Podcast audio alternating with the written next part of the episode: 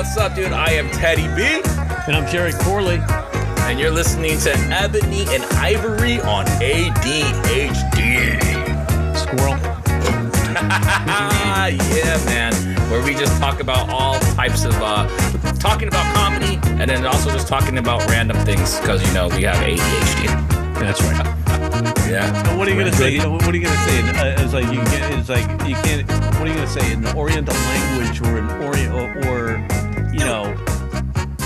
It's like an Oriental language, a language from the Orient. But remember how I'm not sure if you were big. You're, you're my. All right, go back to before you were Mr. Whole Foods and you were eating all the healthy shit. Remember Top Ramen? Yeah, Remember the blue package of Top Ramen? that's that's vegan. What was-. What? That's what?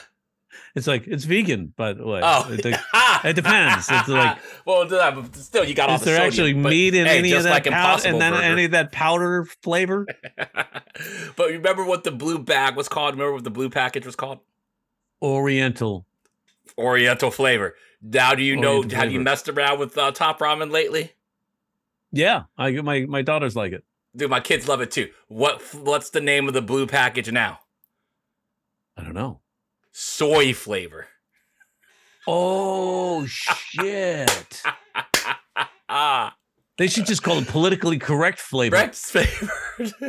Because there's still shrimp flavor. There's still beef. Yeah, still you have chicken, shrimp flavor, you have chicken flavor, you have beef flavor, and now they have soy, soy flavor. Like soy. Sauce. It used to be flavor. called Oriental flavor for years. Right. For years it was Oriental. I remember when I saw it, I was like, holy shit. And they're like, soy no. sauce flavor? You like, what? can't now Really? soy sauce flavor. So wait a second. The secret to the Orient is just soy sauce. It's, like you know. these- yeah, these companies want to go PC. Like they took away Aunt Jemima. Now it's the Pearl Rock or Pearl River Company or some BS right, like that. right. Um, Uncle Ben ain't Uncle Ben anymore. I, mean, No. I get it, you know, but it's still like they're they're it's it's part of history, and so you, it should still it, it, like I don't see Aunt Jemima and I go, man, that really pisses me off or anything like that. I see Aunt Jemima be like, yeah, that's my kind of pancakes. You know what I'm saying? Not, not, not really, because there is no such thing as Aunt Jemima. Yeah, It's but the Aunt picture of her. Oh, oh. Aunt Jemima. So the brother can't even pronounce Aunt Jemima right. I What the fuck, dude? Aunt Like you are a blurred. I am such a Yeah, blurred, I can bro. get I can get gaming technology down to the to get every word right when it comes to like Aunt Je- like I, Jemima. like, I like it's I like I'm even before, bro. at saying the word Aunt Jemima now. It sounds like oh shit, my PC police gonna come after me. Oh, by the way, speaking of cancel culture, Mm. you hear about Mike Lindell? Uh, my pillow guy. What do you do? Yeah, Mike Lindell. He's selling all his shit. Why? He's like right here. It says Michael Lindell's auction of my pillow equipment is not. uh He said auctions off equipment. I'm in Matt. He says I've been canceled. he's been canceled, so he's selling his equipment. Yeah, because he lost. He lost. uh, Stores have dropped him, and uh he's lost over a hundred million dollars. And Dude, because of uh, the because like my pillow is auctioning off hundreds of pieces of equipment and subleasing some manufacturing spaces amid what founder and CEO Mike Lindell calls a massive, massive cancellation. It's not a massive, massive cancellation. It's called consequences. Like this rebranding bullshit needs to stop, dude. Like he's rebranding consequences as cancellation. Jonah Hill's rebranding insecurities as fucking boundaries. Like that's something we need to talk about too, man. That stuff was funny, man. That's That good, too. Yeah, I like that. on, bro. Like it's this whole rebranding. No, it's called man. consequences. Yeah, consequences, Yeah. asshole.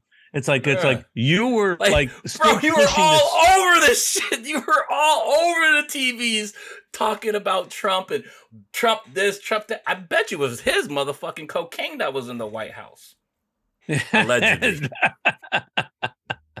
you know that was a setup, man. You know They that was a setup. They've been it, trying bro. to set up the. They've been trying to set up the whole this whole you know Biden's son drug connection thing. They've been trying to push this laptop thing for years. They haven't found shit on the laptop. They haven't found anything that uh, you know. He's already made a deal with the DOJ, which is by the way, which is done. What is all, which is the people making deals for years. It's not like it's anything new. Like he's getting a favor because he's making a deal with the Yeah. DOJ and whatever on his tax thing. But it's like and then they're trying to plant some cocaine in the White House. It's like um it's like uh it's like you know how you can tell it's GOP cocaine. It's good cocaine. Because these motherfuckers know where to get the good. They know more about cocaine than the mm. Democrats know about cocaine. they were, and besides, they obviously don't know Hunter because Hunter ain't no cokehead. He a crackhead. He be he be messing around with strippers and shit. You know, they even got the drug wrong. right? He's Like, yeah, the it's like Hunter's Hunter transracial. he Hunter's transracial. He's a white man who identifies as a black man. I'm transracial. I'm a white. I'm a black man that oh, identifies Oh as man, a white that's man right. trying You're to right. be black. It's like that's right because he was he was he, was uh, he was on crack. He was addicted yeah, to crack, got a bunch not strippers, cocaine, strippers pregnant, man. not powder cocaine. Mm. So it's like He's uh, they smoking that rock like Pookie. yeah, did, didn't even get the drug right. That's like that's the probably Hunter Biden left the cocaine in that waiting room. Like Hunter, uh, Hunter doesn't have to wait in the waiting room. He comes in through the back door. Who you think put the plan together? MGT or Boebert or uh Yeah, one of those idiots Or did. Babar. You know. So, but it's like several retailers, including Walmart, Bed Bath and Beyond, and Kohl's, pulled my pillow products from the shelves after Lindell continued to claim the 2020 presidential election was stolen from former President Trump. I mean, everybody backed off on that shit, and for him to still stay on it, like everybody, even Rupert Murdoch was like, "Yo, nah, that was that ain't it. Biden won."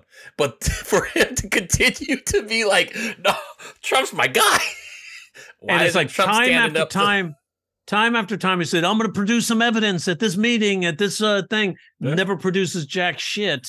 nope. and it's like and and you know he's just like it's like everything trump touches goes to shit it's like trump is not only tanking his own business he's also tanking the business of businesses of others my pillow guy is out that's so funny you pay Yeah. your consequences it's not cancel culture it's Not cancel culture, it's consequences. because you can't. That's so funny like that's the like that is but that is truly how you do get canceled is when you get your when you get your uh the contracts pulled and all that stuff that's why a lot of these artists and actors and create creatives call them creatives. That's why a lot of these creatives are going to direct source you know what i'm saying? But it's like it's scary man. This i don't want us to this isn't like a a socialism type of podcast or anything like that. But capitalism is crazy man. It's crazy because it's making us like whore out like our inner desires and stuff just so we can get money because we don't want to take care of ourselves. So like like the new generation, speaking of don't even want to coming work. right from the man who just got a happy ending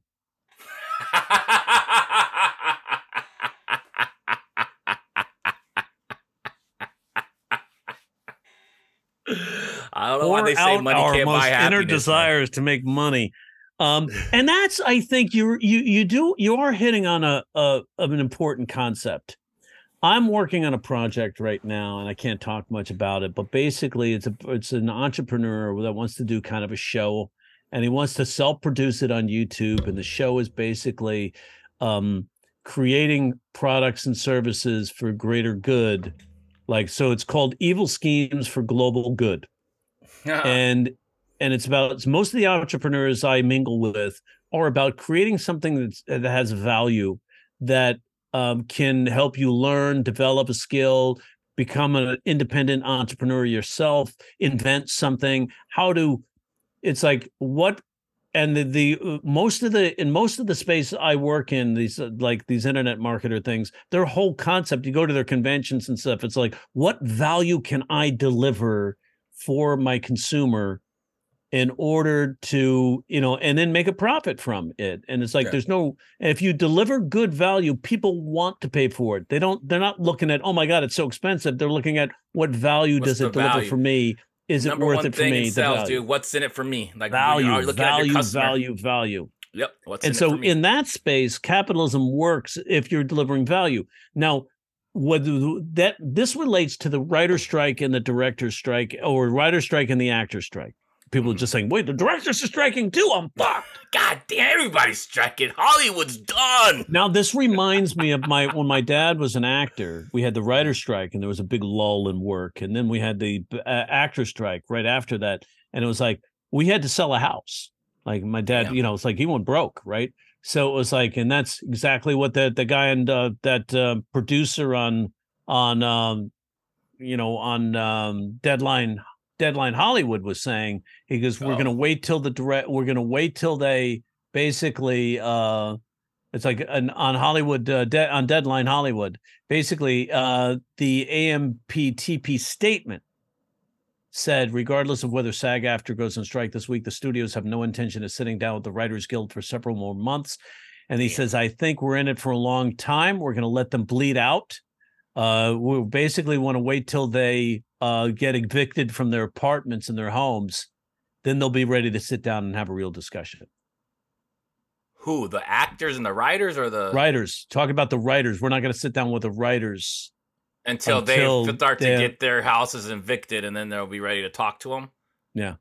Well what they don't that's- understand what they Ugh, don't understand is writers and actors are used to playing this game we've gone without work for a long time and it's like uh, yeah the end game is to allow things to drag on until union members start losing their apartments and losing their houses it's like you know who's going to lose their house you bitch when you have no content That's true. It says, but because we and there's like, hey, it's a cruel but necessary evil, and that's how they're talking. That's how they're thinking. Bro. That's their thought process. Is they that like writers and actors are like bugs to them. Mhm. Um, like they don't they don't value ideas. They don't value new concepts and new ideas. They value money because we just talked about value, delivering value for to make money with. Yeah. Hollywood producers don't give a shit about value. They're No. like, what's going to make us the profit? Show business. So, Business is in all caps. out. Have you ever read the book Ready Player One? No. All right, so in the book Ready Player One, which is way better than the fucking movie. Like I thought the movie was cool, and then I read the book, and I was like, "Yo!" But anyways, in the book, there's this point in the where um the main character, I forget his name, but he ends up having his own channel, and like like that's how it is in the future now. Everybody that's uh that's able to be in the the Oasis or whatever, they have their own type of channel where people come in and they go and they tune in, and like that would be dope if that's what ends up happening to where because you already kind of have that with like I think what's probably gonna end up happening is the people that are gonna be crossing the line is gonna be your everyday Joe and Smo like myself. Like I'm not gonna be a scab because I'm trying to I'm looking at the long game. But for like anyone else that just want to get their 15 minutes of fame or just do like whatever, they're gonna start like TikToks, YouTube, all that type of unscripted content or whatever they can do. They're gonna try to do that. Or we can even see a resurface of like last comic standing. Yeah, remember all the real reality ca- concepts that came out during the last writer strike. Also Yeah. consider this. So this this kind of concept I'm I've been recruited in, into to work on. The entrepreneur involved wants to basically fund his own experiment and and self produce it on YouTube. So I think you're seeing a lot of this with the comedians doing their own specials and releasing them on Ali YouTube. Did it So too, yeah. they're just opening up the possibility of, and it's like I was just having this conversation with another writer actor who's been impacted by the Writers Guild strike, and also as an actor, um, we were talking about we're going to go get to the point where the actors and and and writers start to bypass the producers and go, take their content direct to consumer um, by raising their own money and producing their own content, paying their own uh, uh, the actors, uh, and going direct, just direct to consumer, either via YouTube, Vimeo, Mhm. um, um, what's that? Uh, In Motion. What's that one? The other one. Uh, forget the other one. But anyways, just uh, let's stick with the ideas of like Vimeo and YouTube, or forming the, another platform for people Yeah. to watch because people are let's say more than 50% data, of like, gen xers and gen something. zers are consuming their data here right there on this phone so it's like that's where they watch their their shows so why not go right to consumer bypass the big studios and the networks and these people that are greedy that actually treat writers and treat writers like we're going to make them lose their homes. Yeah, it's horrible. What a bunch of cocksuckers. They don't value the writer and they oh. No. want to replace everybody with AI, right? We already discussed cheap, this. They're briefly. trying to be briefly. cheap. It's, that can't. It's not gonna happen.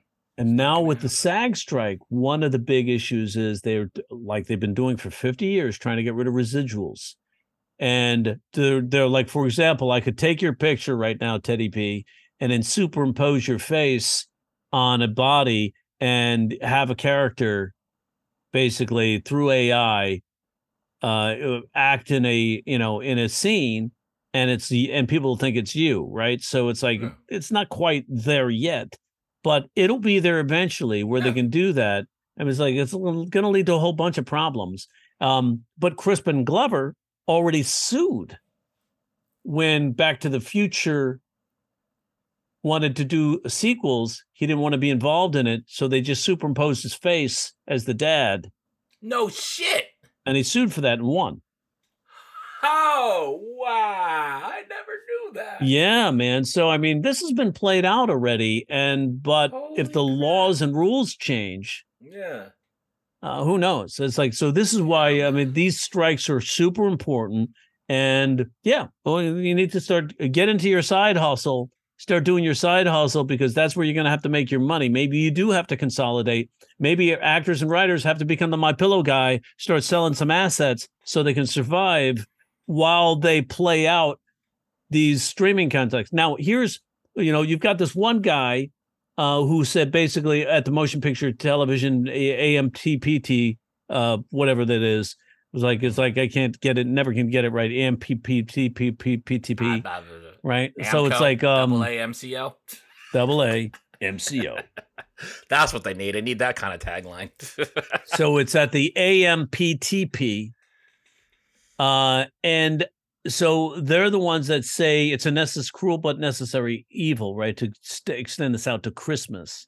Damn. So if that, but mm, it's not going to happen because I had a guy from Netflix reach out to me, Mhm. a content guy, um, development guy, uh, asked me to dust off some, if I would dust off some scripts. Hmm. So they're already feeling a little bit of the pinch because streaming, the streaming services survive through new content. But you take a look at something like Tubi, people love Tubi. People are on Tubi like and it's like Tubi, they have Pluto. classic content and all this stuff that like well Tubi's much It's better than Pluto. machine.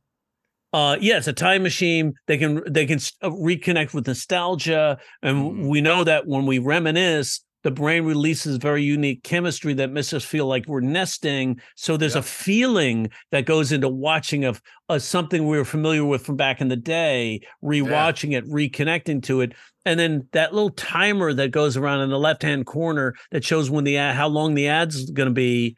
For some reason, makes the consumer feel more in control. Mhm. They can take the break instead of pausing in the middle of a show. They can use those breaks to go get their sandwich. and it takes you back to like at least for Yeah. geriatric millennials that can still remember that type of stuff. You pro- you remember it because you're uh, a Gen Xer. Speaking of like- geriatric millennials, you remember that.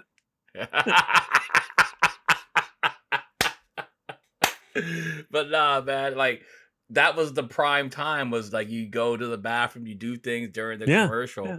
Like Right. without commercials, man, it's and then that's where you find the funny stuff. So you know, I love commercials. So yeah, I love the commercials, right? So because in the commercials is where you can make fun of the products and the companies.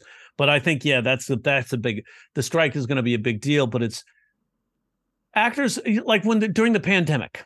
Mhm. In the pandemic, said, "Oh man, if we go six weeks with in a lockdown, the economy is really going to could tank." I go, "Really? Is that how fragile the U.S. economy is? Six weeks?"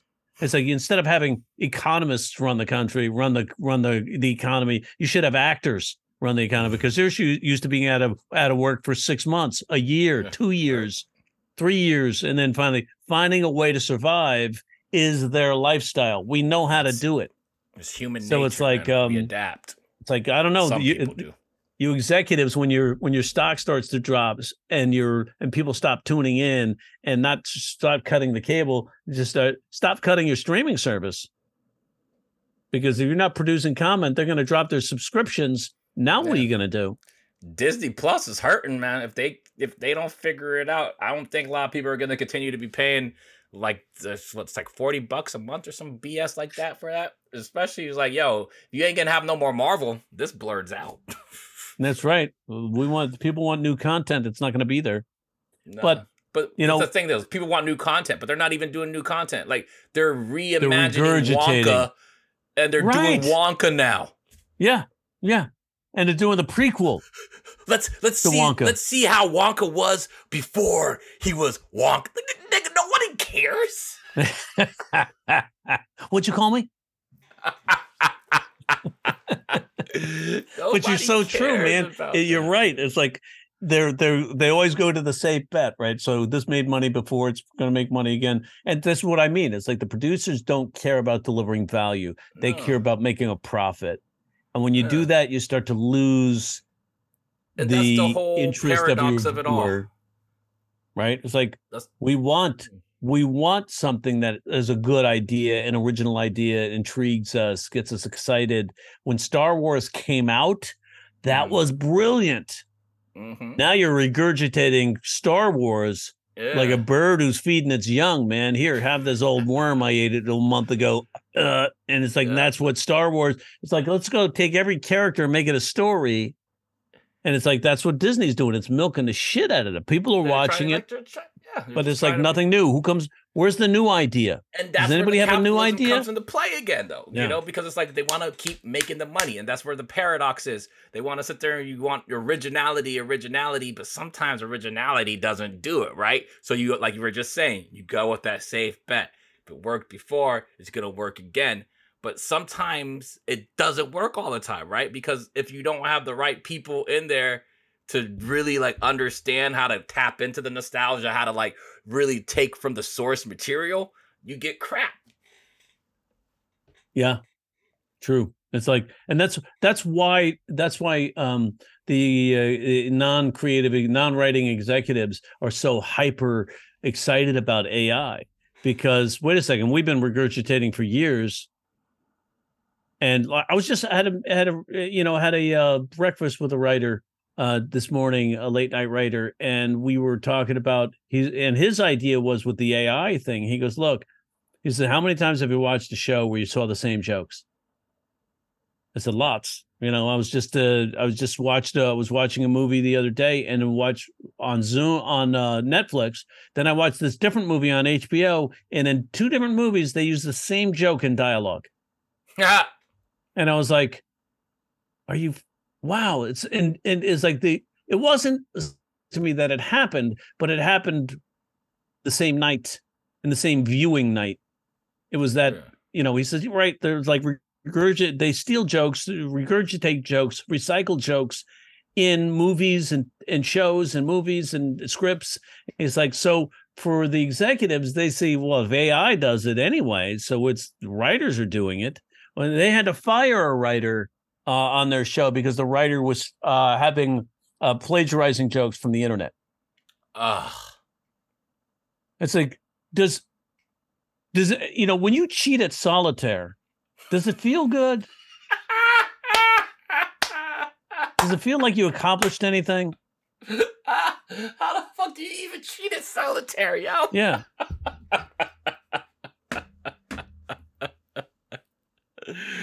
oh, bro, man, that shit is. it's like it, like that exactly. So it's like when people do that, it's like the guy has. It's like fi- you know, it's like and the oh, one of the executive producers thinking about giving him another chance. I go, no, you got to you got to cut that loose now. That's cancer. because if if for me it's comedy is like i'm all in right it's like i'm completely dedicated to the art form the art form to me is there's something sacred about being able to generate something from scratch and get a laugh from another human being and there's a joy in that accomplishment that's solving that Mhm. puzzle whatever that is, Yeah. for one joke or a hundred jokes uh, that that, I'm thing on your producing that day. But to sit there and then go uh, snatch it off the internet and turn it into my and then try own to work, chain it as yours, yeah, it's bullshit. And then think, do you, you don't get the same reaction? It's like there's got to be something sacred in something. There's got to be sacred in your work, right? Mhm. And if you're if you're writing on your own and you're coming into work, turning in your work, and it's somebody else's work. It's like, didn't you grow out of that in high school, dude? Right. You know. Yeah, sometimes I don't know. Wanna, so this guy's like, I would yeah. say, cut him loose now because it's going to happen again. It's not. Yeah. It doesn't stop when these dudes start it. They don't give it up. They continue to do that because they feel it's easier. That's the same thing we were talking about with ChatGPT, using it as your assistant, but still make your own yeah. lists because in those lists there's some joy in making a new, finding a new inspiration or discovery. Mhm. Get started with a list from ChatGPT. Use it as your assistant, but still And make you know add it, more of yeah. your own because you can come up with more shit than ChatGPT will come up with. And ChatGPT Yes. is still horrible. It's not Yeah. no like. It's like you try to like. I went into a. I opened up a whole new, total different like chat. Didn't have any of my like prompts and stuff because I was just trying to get something really quick. And I was like, "Hey, yo, I'm a comedian. Been doing this for two years. Help me out with this thing." I gave it what to do, and it was just like you were saying before, like with riddles and um using like the actual wording into it. And I'm like, dude, mother, no, I am not asking you to do this. So then I had to take the time to put all the prompts that I had before Right. into this new chat just so I could get it back up to par to what I needed to do to have it do it. Yeah, and the thing is, is you can you can open up with the old chat. You have your old chat. You can la- relabel it as um um joke prompter chat, right? Because now it's my I call it Lester, right? Mhm. So I can go back to Lester, and Lester's now dealing with so many different subjects. Like I was uh, coaching a guy who does podcasts on football yesterday, and he was Uh-huh. trying to add some more jokes. I said, your jokes on that this type of podcast is going to come from analogies and comparison contrasts. yeah. So, you know, um, so Dak Dak Prescott is like, right? Uh, so he's like he's got a very talented team, but he's a weak quarterback. So it's like it's he- you know he hides behind that very talented team. And then you got Mike McCarthy that's going to be their offensive coordinator again. Mike McCarthy, Mike McCarthy, you know the same guy that um, Aaron Rodgers rolled his eyes at for making these. He had one lucky thing got him into the Super Bowl. And then he hasn't done anything good since yeah. because he makes stupid calls as a as a coach and it's like now that's and they're depending on him to be the coach so now you get it's like so now you have all this stuff is likes analogies along the way wordplay making your lists. And it's like and that's where you're to find the the jokes. So i said and then i had lester from the chat gpt prompt that i built in this character that talks like he's a street comedian from chicago to Tito Holmes, and I put that the questions in comparing Tom Brady to uh Dak Prescott. You know, so um did I get his name right? Dak? Dak. I think Yeah, it's Dak. Yep. Dak Prescott.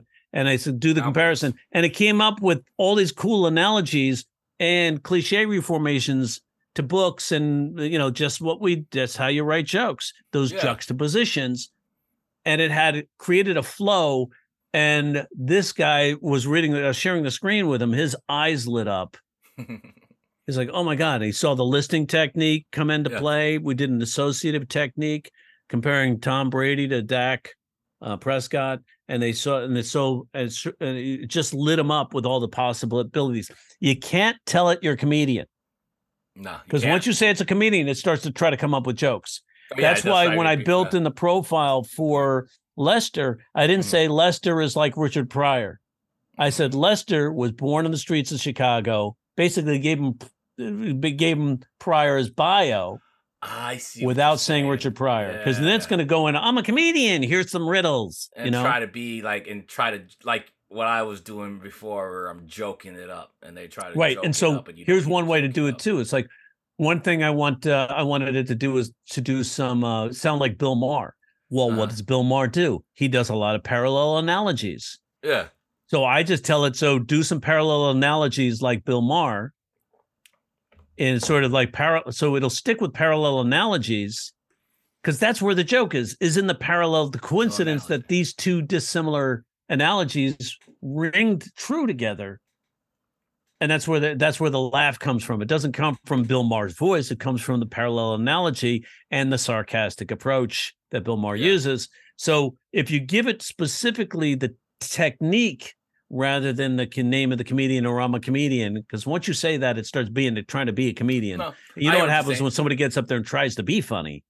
yeah, it's not funny. But the thing Right. is also you got to watch out for too is like for me. So like today, this morning, prime example, right? So yesterday I was I did a joke and like I did the joke before too. I did the joke at the madhouse. It was the late night, and I was like, yeah, you know, people look at me and they think, yeah, I fuck, but in all actuality, I'm a cuck, right? I got laughs on that one on on Friday at the madhouse, late night. You know what I'm saying? But I did it yesterday at the at the Grand Comedy Club and it was just a bunch of dudes in there. And it was just like, even though it was a bunch of dudes at the madhouse that Friday night too, but maybe I don't know, maybe daytime, but whatnot. I did that joke, and everybody's just like, ooh, ah, ah. And I'm like, you know what? Maybe I should like really, and this is where I'm gonna show my show my ass here, but I really didn't know what a cuck was. so I'm over here saying, so I looked at the description of what a cuck is, and I'm like, dude, I ain't no fucking cuck. So so I, I I start talking to Chat GPT. I'm like, hey, look, I got this joke where I have kind of like this uh, this rhyming alliteration with you know that people think I fuck, but I'm actually a cuck. But now I know what a cuck. Now that I know what a cuck is, I don't meet that description of what a cuck is. What I actually meet the description of is a involuntary celibate or um, an involuntary celibate, also known as an incel. Can you please help me with um forming a joke where it's gonna have that alliteration and try to make the rhyme? And it fucking makes this. Let me see if I. It was like it literally makes me almost like a rap song, and I'm like, yo, that's not what I was looking for. I was just looking for the simple like, yo, like fucking cuck. Did you talk to it like that, yo? Because then when, maybe that's why. Because I told you when I started building the profile for Lester, it started to talk like he was some black dude. Remember we share I shared that with you? Like it was like, Yeah. man, what up, man? What what Yeah, What up, man? Yeah, we I was yeah, like yeah. I was like, holy shit. It's like it's racist. Here it is, crafting the incel, crafting incel comedy. It should be crafting incel com. Hey, yeah, here I am, Teddy B making incel comedy. but nah, man, like I do, like incels do kind of have like a bad tone. Like I, I get where it comes from. Like I totally get where it comes from because I, I sometimes I sit there and I say to myself, I mean, is this how villains get made? Because it's but it's like at the end of the day, bro, it's on you. It's it, it it is a you type of deal because you have to get through it. Like I got my own issues and stuff that I'm working through that like I need to just not do those things and then I can be the man that I need to be. So it's but I'm just having fun with the incel. Like I'm not an actual incel. Like I'm I'm a I'm a recovering incel. Yeah. okay, Where- where so um Oh, it goes. Let me see. Oh, people. Okay, so here it goes. It says absolutely. Thank you. Or no, wait. There it is. Sorry. Uh. Oh, here it goes. Um, I walk into a room and people take one look at me, assuming I'm a smooth operator, a true Casanova. But the cold, hard truth, I'm a- an involuntary incel. Picture this: I'm like an astronaut trying or training for a mission to Venus, but stuck in a never-ending simulation no real launch date in sight. That was now like here's the problem. The incels though uh hold a negative sort of negative um uh, point of view towards women. Right. and it's like but a an involuntary celibate meaning um you want to have sex but you're you know you're you know your have no partner's withholding. Um hey man you holding? Uh, it's like so what i do so so what i'm looking for instead of saying i want to write these jokes i want to help with a joke instead of doing that i'm like just talk to me about the difference between an an involuntary celibate and a player you know Mm. or uh, a Casanova. So involuntary Ah. celibate like struggles or feels unsuccessful in forming intimate relationships or attracting romantic partners. Smooth Casanova, Casanova experienced and skilled in attracting ro- forming romantic relationships, often successful in pursuing. So it's like um uh then we could look at uh may struggle with social skills confidence or experience anxiety when interacting with potential partners uh a smooth Casanova possesses charm, charisma, and confidence. Uh, it's like um uh like uh it's like um so allowing them to navigate social interactions smoothly and effortlessly to attract romantic interests. Um a uh needs to say so smooth casanovas possess a charm and charisma and confidence that allow them to be able to uh, you know effortlessly attract romantic interests. Um an involuntary celibate struggles with getting it up jerking off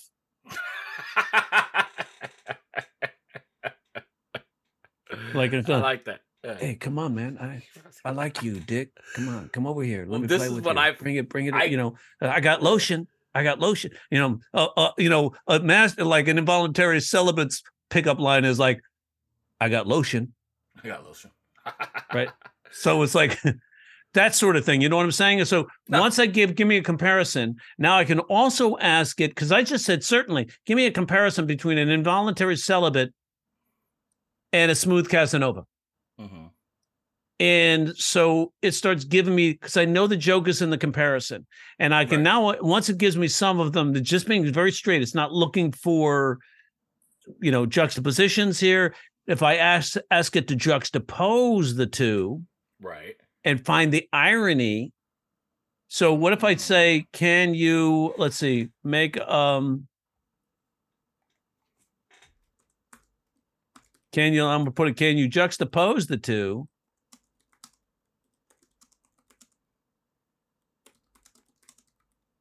I like that prompt.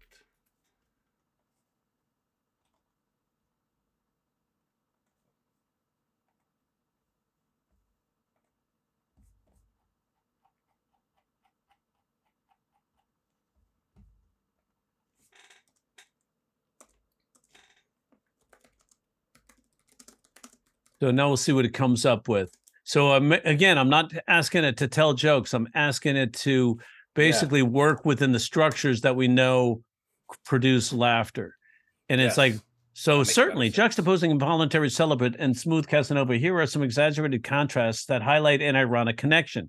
Incel struggles to attract any romantic interest, is often rejected and overlooked by potential partners. Smooth Casanova consistently and effortlessly attracts romantic partners, often finding themselves in high demand due to their charm and confidence. Now, I can take this contrast and I'm exaggerate it even more. So I know that compare and contrast is also complex to simple, meaning I'm going to go complexity with smooth guys. You know, I can like, you know, I can find myself in high demand because I have charm and confidence.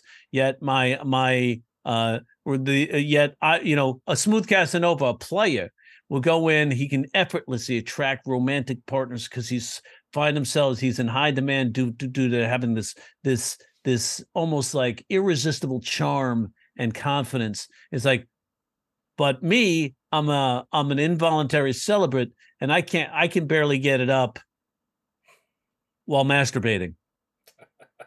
See the difference? Is like I'm Yeah, heightening, like I'll play the one that's the smooth charm complex guy, right? Mhm. And then I'll make it simple and crass for the loser.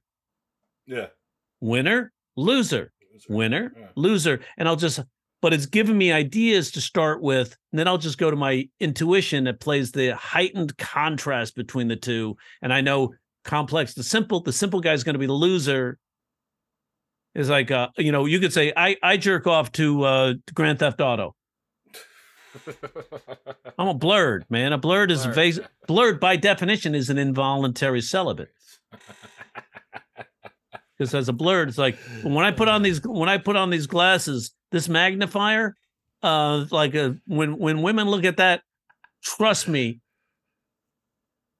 nothing's getting wet. Right? You Know what I'm saying? It's like these are like windshields. It's like a windshield on a car right now. Nothing's getting The wet. sun hits If these, they these lenses just right. They're a fucking flamethrower. These ladies right. are looking. they're not getting wet. So if I then go to some other su- suggestions, try this one and say once you have the two dissimilar ideas, say, okay, now give me some parallel analogies between being an involuntary celibate and a smooth Casanova. So maybe there's something in there comparing the two, like for example, uh, p- parallel analogies. Trump is to the presidency what Vanilla Vanilla Ice was to rap music.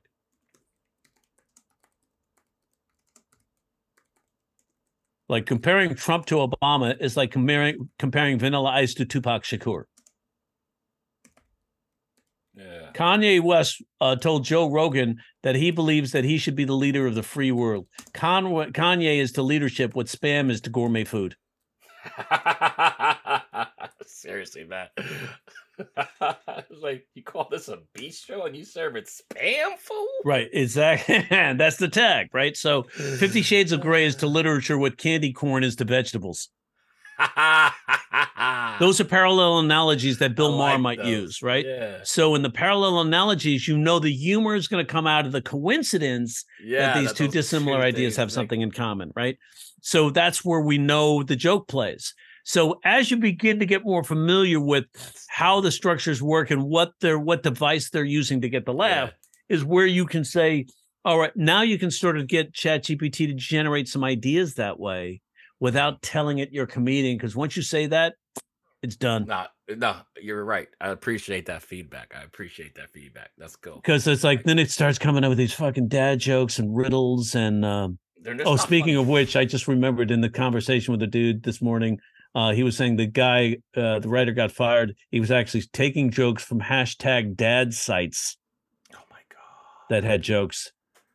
oh my Hashtag God. dad, hashtag dad joke sites Ah, as like really bad.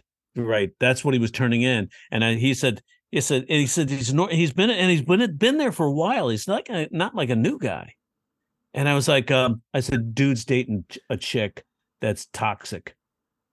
Probably. He's like, can't- what? he He's like, yeah, because instead his writing time is being taken up with toxicity and these Mhm. like fights where he, doesn't now can't get away. creative and he doesn't have time. Because Yep. it's like you get in one of those Has to be a toxic fights with somebody you're supposed to love or supposed to love you, it can fuck with you, man.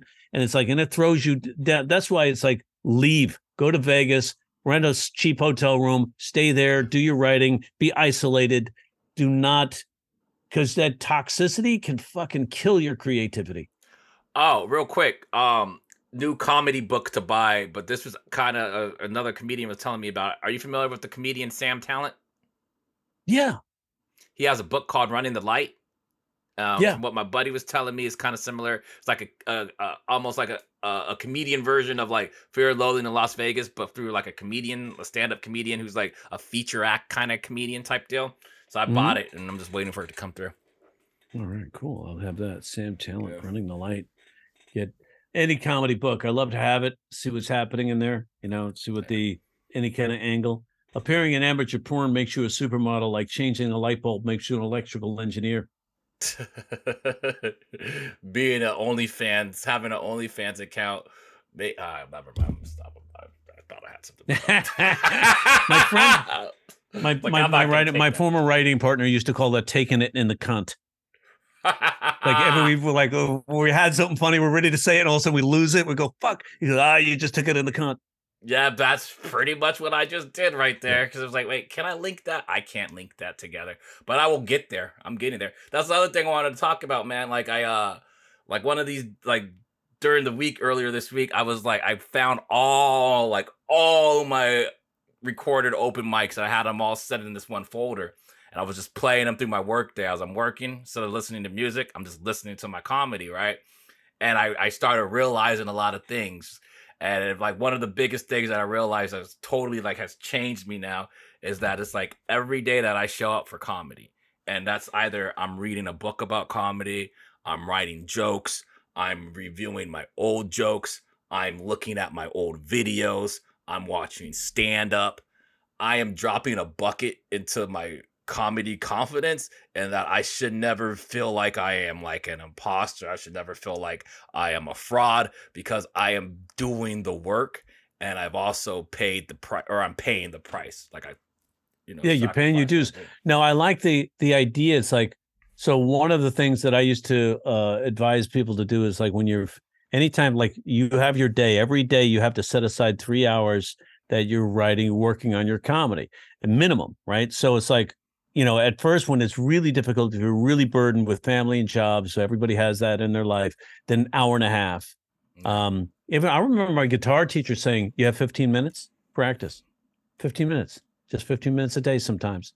like Mhm. uh, you know it'll connect you to your instrument just say connected to your instrument and it's like so i like that idea connected stay connected to your instrument put on some comedy and don't just watch it put it on and analyze some of the techniques they're doing rethink it if you were going to retell so sometimes just look at it instead of analyzing. I did that with just Matt think about- Rife. think about it as retelling that joke to a spouse or retelling that Yeah. joke to a friend because what happens is down the line sometime you can go oh i remember that joke uh seinfeld does a joke george carlin did a joke just like that so now you start to now you're starting to recognize patterns. Just like when we said the Jeselnik joke and the uh, uh, Brian Kiley joke were similar, using a similar strategy or structure. They're not the same joke, It's not the same joke, but they it's use a yeah. similar technique, which is a mirrored phrase. You know, Mm. he gave me a look like, I know you're having sex with my daughter. I gave him a look like, barely. Great joke. right. That's a compare and contrast as well, with, you know, the response being simple and self deprecating. So, and we expect the same rhythms, at least in a mirrored phrase. Uh, he gave me a look like, I know you're having sex with my daughter. I gave him a look like, look like. barely. We expect so many more words and it's not there. So it's real crisp. Then Yeah. Jeselnik does that joke. He gave me a look like, you know, I don't trust you, pal. I gave him a look like, trust, Trust me, pal. I'm, fucking, your daughter. Similar approach, ah, man, I want some more mirrored phrase, but it's not the same joke. So it's like, because I would never accuse Brian Kiley of stealing a joke because he's such a great writer and Jeselnik too. Oh. But I think they get inspirations. Hmm. Especially I've noticed that in the reverse field. You Yeah. know, is like they people get inspirations because um you hear that expectation uh, oh you know a, a setup that has that expectation yeah, your whole creates your- that expectation Your, you gotta guy know how to shatter that, it that awesome reverse about finding out that he's a father. That is like, I love that joke. I, and you can take that joke write it down on a page and use that as a template That's right and to do. remind you I. I need that. something that creates. And I he like wrote a couple of more. This uh, the, our last session we had on Thursday of some good like. I asked him. I said, "What is your approach to find your topic lines? Because you're you're doing such a great job with that." What is his approach? And he, so he's like, he says, "I don't know. I just look for something that creates an expectation." And it's like, do you? I said, do you think your your, uh, do you think your um, your your not your not autism, your dyslexia has anything to do with it? He says, maybe. He said, for example, we came up with this. He had this idea. So growing up every morning, dad would have a cup of coffee and then take the newspaper with him into the bathroom. Now, nowadays, he takes an iPad. It hasn't worked out great. Nothing gets your ass cleaner than the metro section.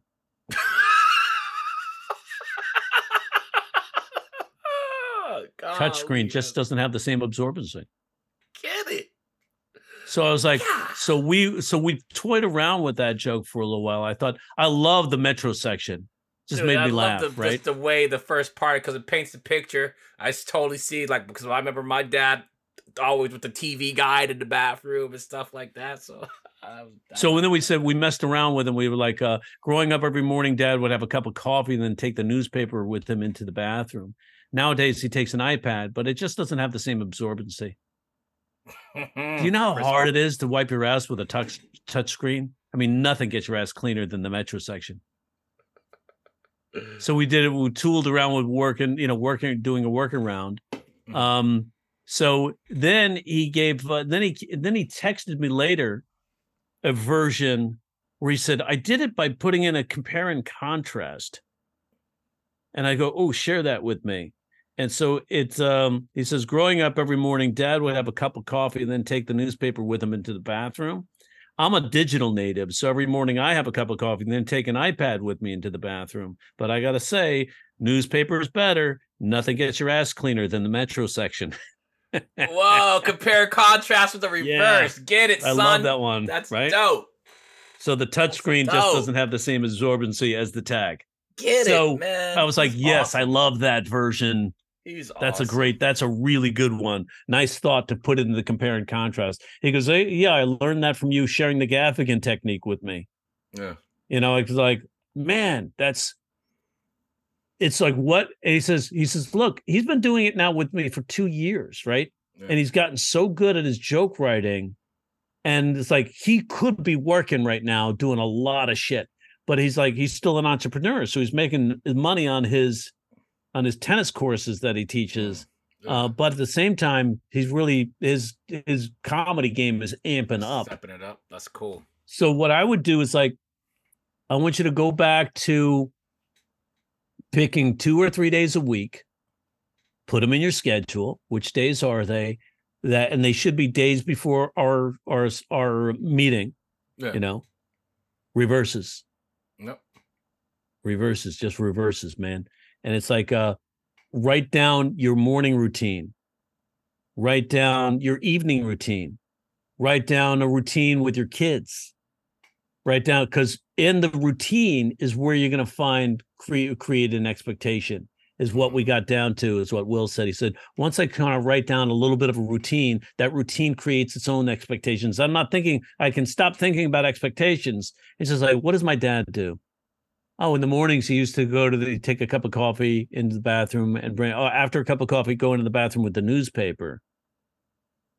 And it's like because nothing gets your ass cleaner than the metro section. That would be that was like um uh, now he uses an ipad or it's like then he's extended it a little bit by just by saying a few things. My dad's older now he used to use use a cane because he did he used a cane when he had a knee surgery Mhm. for a little while so he used to use a cane.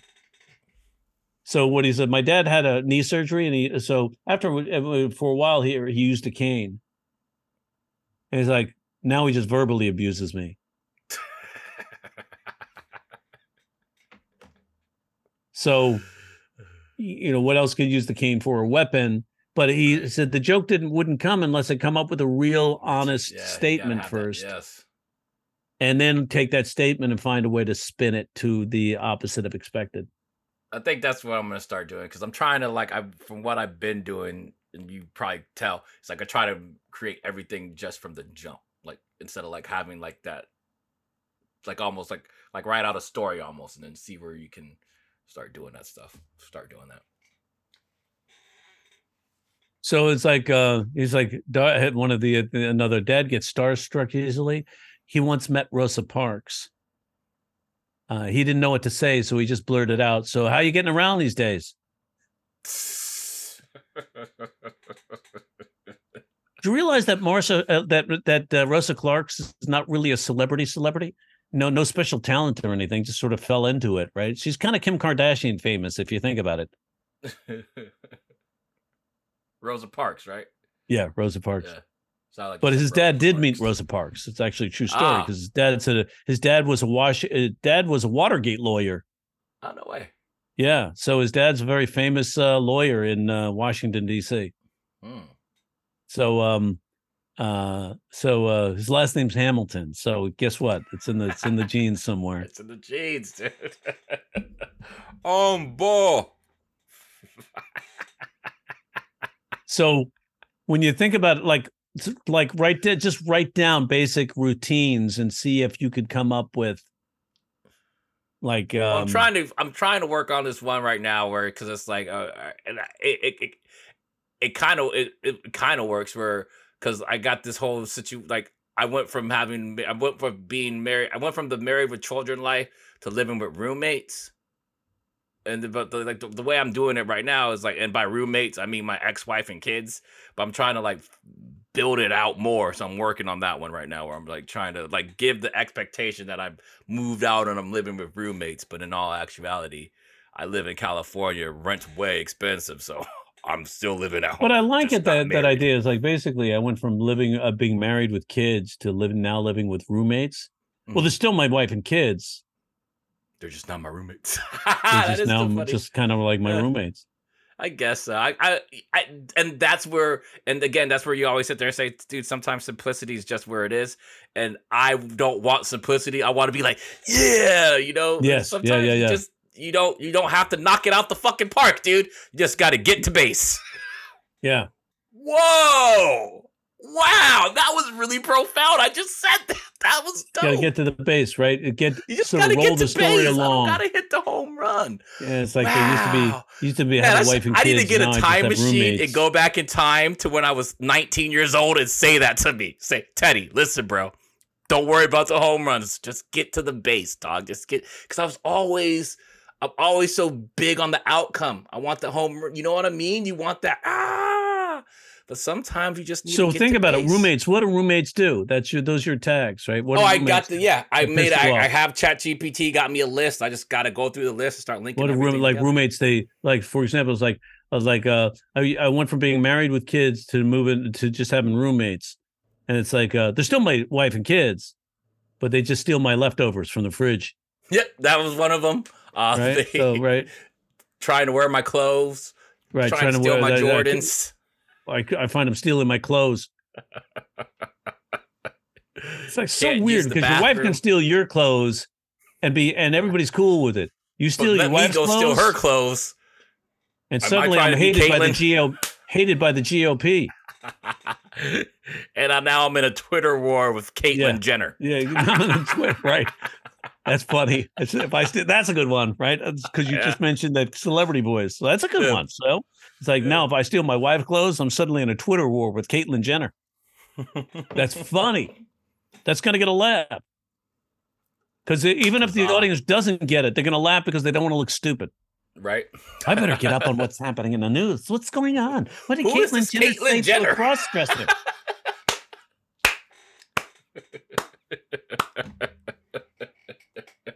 so it's like the thing is, like my wife can treat me like a roommate and borrow my clothes without asking.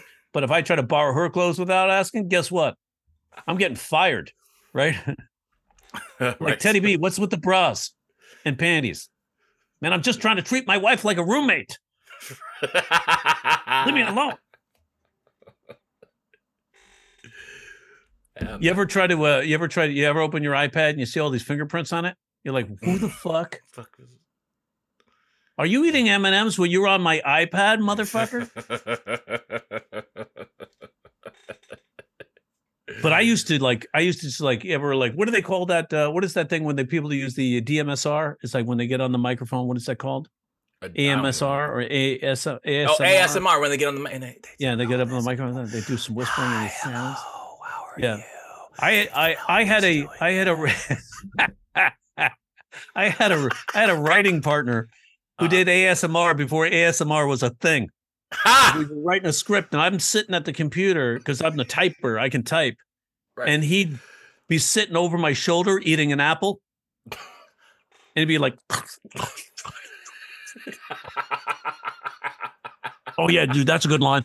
Oh, wait, there's a typo. I go, dude, do you have to fucking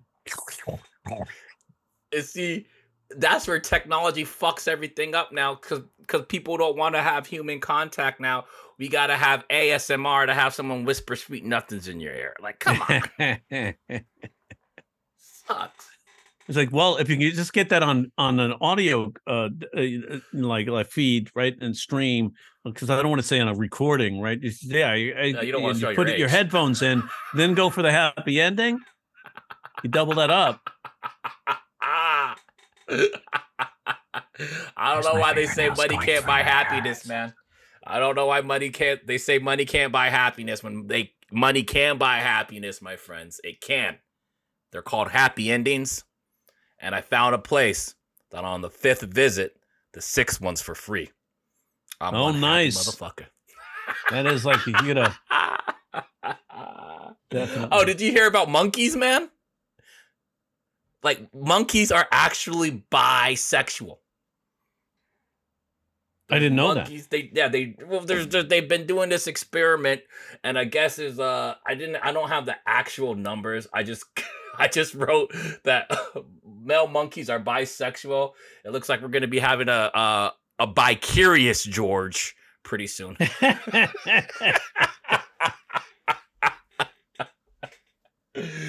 By Curious George. I love that. Curious little monkey. Gonna give you a reach around whenever you are there. hey, Mr. Man in the yellow hat. Oh my god. I'm going I love that. That's a funny joke. I like that. I know monkeys are actually bisexual. So I, Yeah. I guess they're gonna rewrite the PD. PD. What's his name? Who does the? Uh, who writes um the the uh, writes all the Curious George? I don't know who wrote the books. Yeah. a good So hold question. on, because I think people recognize that. Who wrote Curious George? My kids used to watch the show on PBS, which was way better than Cal. H.A. Rey. H. L. Rey. H. A. Rey. Oh, H A Rey R E Y, right? So it's like um, it's a Margret and H A Rey. So it's like um, I like that idea. It's like it's gonna be by Curious George. I like that. That's funny. Yeah. It's like you know, oh, we're gonna have color fun with by Curious George. It's like, it, why is it all the colors from the rainbow? Uh, man with the yellow hat. well, George, let me tell you about. You ever see uh, H A Rey? He looks like a nerd. No. He's a nerd looking dude. You can tell he's a dude that basically he's basically a blurred. Basically a blurred that um Ah, oh my god, he kind of looks like uh oh my god, ah, ah, like Woody Woody Allen, like really old and like Bernie Madoff. I don't know. It's just he looks funky. yeah, he's a funky looking nerdy looking dude. And you know, Yeah. he he dreamed of being with the, like the cool man in the yellow hat. Yeah. Like that guy's tall, slender and shit. He's like he's got it all together. he- man in the He yellow looks hat. like Gollum. That's what he looks like. Yeah, he looks like- he- Gollum from fucking looks like my Lord of the Rings. he looks like Fester from fucking Addams Family. he does. hey, I'm getting my roast on. Look at that. You are, man. so yeah, funny. man. I mean, it's uh, well, we're going on an hour now, so So let's Yeah. wrap it up. I wrap. This week, uh, let's talk about. Let's see. Next week, let's talk about. Um, And did you hmm, want to do any? so I um, think each each uh, let let's try to stick with the uh, the platform that each episode should um should Do include something about some sort of comedy and then- technique, yeah. right? So which we did a little bit with the we did that. reverse, We right? did compare and contrast. We talked about um, and then Let's we talk talking about, uh, next week. Let's talk joke. about going from five minutes to thirty minutes and getting um getting uh, uh feature gigs, so you can Yeah. start getting paid, right? yeah. Be cool. So, yeah, we could start talking about that. Going from five minutes to 30 minutes and getting feature gigs and getting on the road. Cool. And then did you want to like uh do any like tell people about any of like your a la cartes or anything? Or are you good on that? I'm, good trying to on get that these for out now. I earlier. mean, yeah, I mean, yeah. Like, and the reason is like the a la carte classes are still going on. There's a variety of them up there.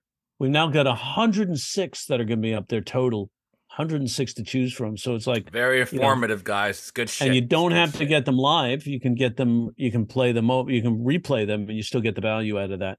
Um, because they do get deliver some stuff. I mean, Will. I even go who- to sleep listening to them. I don't listen to music. I go to sleep Mm-hmm. listening to the workshops.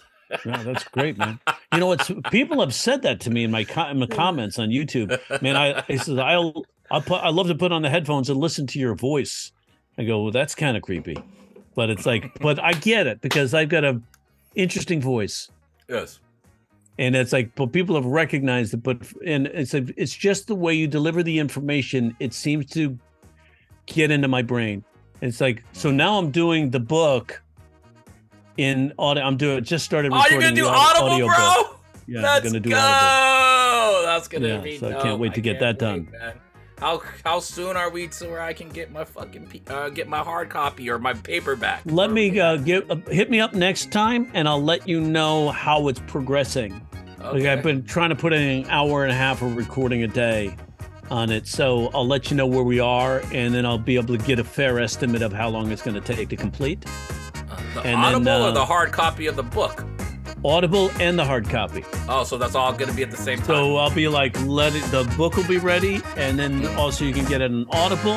Ah, so so that will be like like, people, because so many people have been asking about, do you have an Audible version? So I'm like I'll offer that as well, and then I'll write the new book. It's going to be the Joke Writing Secrets Black Book. Yeah, and then you also have the one about, uh, at least you started talking about in your DNA book about making one about having, uh, like the like having like nervous tics or having like ADHD or like you know or autism and all those things like that where you can use those traits. Or your your flaws, using your your flaws or perceived flaws is your advantage, right? yeah, you were right. So that people who like, some people who like have autism are funny as hell, but they don't Yeah. trust themselves. exactly. uh, to be funny, and it's like uh, like my my uh, daughter's sl- son coming up with some funny shit, and uh, but uh, she doesn't uh, he doesn't trust himself yet with that. That's so that's yeah, so but there were there were a couple of comedians that were in my classes who did were in the spectrum, funny as hell. Uh, there's one person I just watched recently. I go, that person I think is in the spectrum. Great Hmm. jokes. Maybe uh, like Steven Wright and people like that are too, in a way, but I don't know quite yet. I don't want to say everybody's in the spectrum. Be one of those people. It's like Right? I don't know. That is Just obviously the generalizing. You freaking white man, always doing your generalizations. Then I'm getting sued for defamation. Anyway, right, let's cool. wrap that up. So. See you guys. Cool, man.